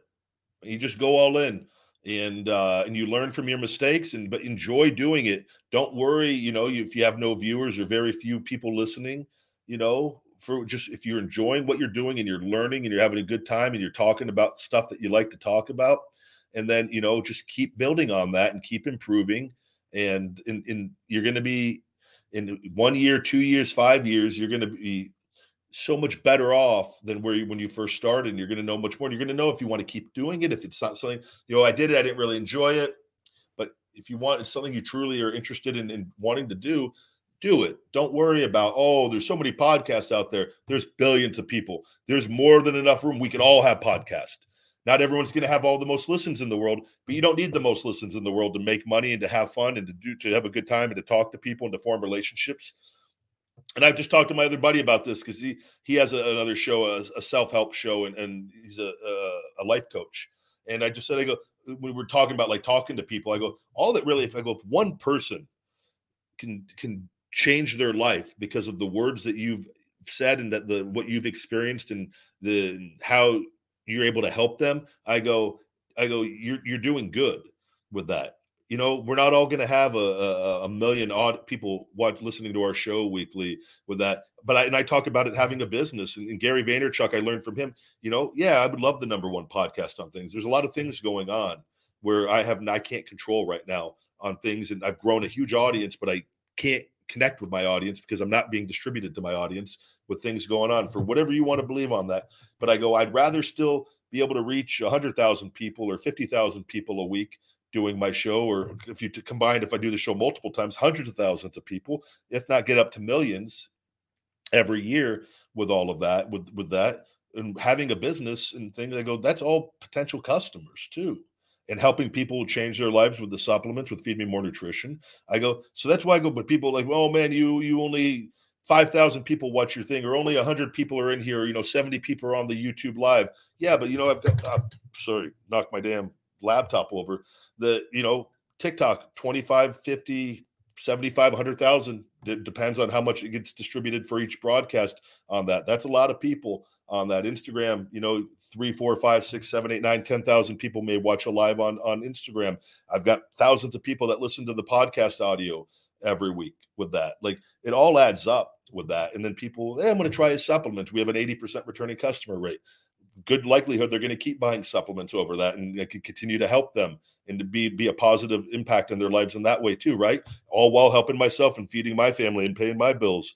So it's you know again do i want to be the number one thing in everything but just because you're not doesn't mean you don't do it i enjoy the process and that's why i'll never let any of the hate your negativity or anything knock i'm enjoying it that comes with doesn't matter if i had the number one podcast i'd be dealing with people saying i suck and i i'm overrated and i don't deserve to have the number one podcast when it right and i wasn't top podcast early on when we started doing it. we were we were up there for a period of time with that and it doesn't change anything it just matters. I enjoy what I'm doing and helping people.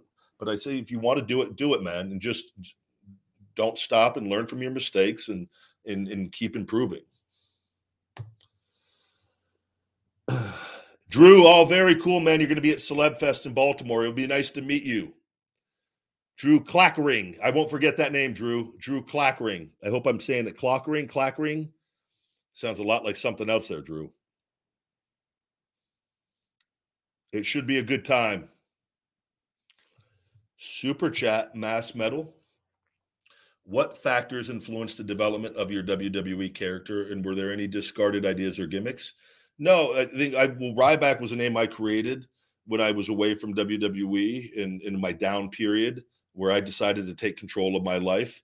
Uh, and everything was created with the Ryback character in Louisville, Kentucky, essentially from literally the origins of of this is when I developed and, and came across the book The Secret and my mindset. I was like, this is how I always used to think before I got into wrestling when I was always successful at everything. And then I got really negative my first year in wrestling because of the environment and the things that happened and kind of like kind of lost track of who I was. And I got my confidence back essentially with my mindset with this and my life changed back back to instantly. And uh really, really close. But I I the my manager at Smokey Bones used to call me Big Guy. He and he had a Wisconsin accent. Jimbo Slice, I called him because he was a big fan of Kimbo Slice. And I go, I'm I'm gonna use that as my nickname when I go back to wrestling, the big guy. And he go, big guy, big guy. What's the big guy gonna eat today? He was always a thousand times a day here in big guy. Everybody, big guy, big guy. So that was why I'm like, man, I'm the big guy, and uh, I trademarked it. The uh, and then the cooks would Feed Me More. I'd read a book though on a motivational book. Before the motivational book, there was a cook named Magellan. and the cooks at Smokey Bones used to hide food from me because they knew to keep me to I always needed to eat to keep my size. And this is before I was vegan and everything. And so they would always hide chicken, chicken wings, steaks. They would hide, they would mess up food on purpose, or if they accidentally messed it up, they knew if they already had eaten, they would put it in a to-go box and they would hide it in the back. There were like little things you could hide in the back, and they would put it in a box and they big guy on it or something. And then they, the cook would be walking, he'd go, feed me, feed me. And that was feed me because he didn't speak great English, but he could say feed me. And so that was kind of, and then I read it in a book about feeding our soul and feed me. And there was something about feeding ourselves more in a positivity book that I read. And that's where I just go, feed me more. And it was like, I wanted more out of life. I wanted, it was, it, it wasn't about food in that sense. It was about wanting more this one life that I know that I have. I want I want everything out of it that I could possibly have. I wanted this that hungry mindset, and that's where that was all developed on that, and where I was like, I have to take advantage, and I have to I have to set goals and I have to achieve goals. I have to make the most of this life. I can't just skate by on on you know this. I got to really apply myself and I have all this energy and the things I want to do. I can't feel sorry for myself. I've got to just go after what I really want and believe in. And that was where all that was, and why it's so important to me because it was what changed my life. It was my mindset at 25 years old of developing the mindset and, and finding myself of how I wanted to live my life. And and then Ryback, when that name, it was my nickname as a kid was Silverback with some of my friends. It always looked like Cro Magnon Gorilla Man, and uh, always had big hands and biceps as a kid, and just people just called Silverback. And uh, and then Ryan, my real name at the time when I was born, and I, they go, I, I want Ryback. I am Ryback. And then watching Terminator, and it was it was a Terminator based gimmick initially, but it was it was all about positivity and setting missions and achieving achieving my goals. And I go that and having a Terminator mindset, not physically actually being a Terminator, uh, cyborg, but but that mindset of lock in, lock into what you want, and go go and get it and uh, and that and that's why that was the origins of all of it, and and it mean it meant so much to me. It wasn't a wrestling, and it wasn't about a wrestling gimmick. That's why I just happened to use it in wrestling, and that's the difference between like a gimmick and like and you being yourself and who you are, how you live your life, and that's why everything is under the Feed Me More LLC. It is a brand, and it is my way of life and that's the feed me more hashtag hungry. That is and like I, I will take that to my grave and, and hopefully that will live on for long long far past when i'm gone on but you know being grateful for each and everything that we have but wanting more out of life and, and wanting more in every area of life and wanting to be our very best uh, in, in whatever that is and just but but more. Never just becoming complacent and giving up and but being grateful and, and all these things that i've learned. So that was it wasn't ever like i'm gonna just what am I going to do for wrestling? And that's like Feed Me More. It came out on TV when I said it on TV for the first time. And it, it, I didn't use it if you notice right away. It happened after I'd been fighting local talent and I wanted I wanted more. And I remember like just looking at the hard cam and I was saying different things every week. And like I remember I just wanted I, I wanted more. Like in that sense, I wanted Vince to give me more, not more like more like more people to fight, but I wanted more of an opportunity. And I just said, feed me more. And I was doing the hand thing by itself at first. And the hand thing from Bloodsport was awkward. It was me trying something. And it was, I love that guy from Bloodsport and that, that, I, that taunt.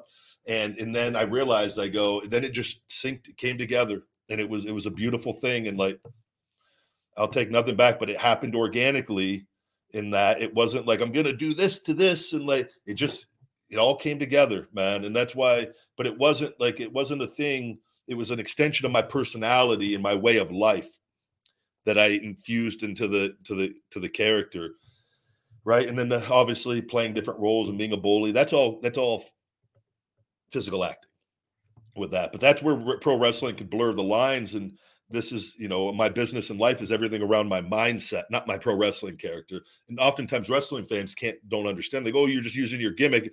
No you don't understand. My the gimmick was is my life. That was an extension of my personality from in this and i can tell you i love sharing the story because not everything in wrestling is is gets to do that. Something it's just mapped out and planned out and right? So and i've done things where skip sheffield was mapped out and planned out. That was a, a made up character for strictly pro wrestling. The Ryback stuff never was, and that's why it means so much to me. It wasn't just something come up to come up for for wrestling. It was it was it was a key moment in my life of changing my life forever and gaining control back when I was at a very very low period. to answer your question.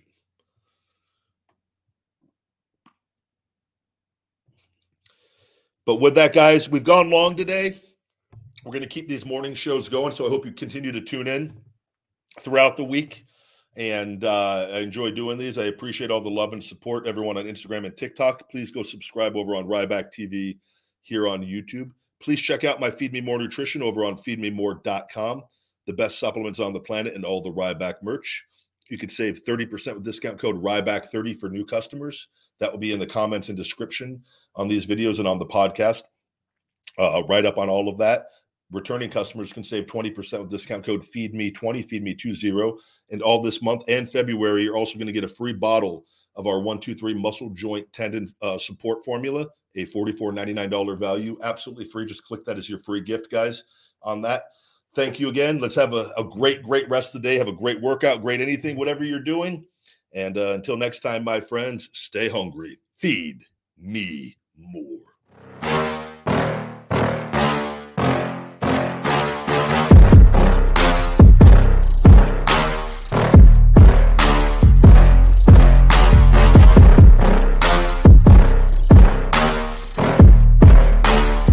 Feed me more.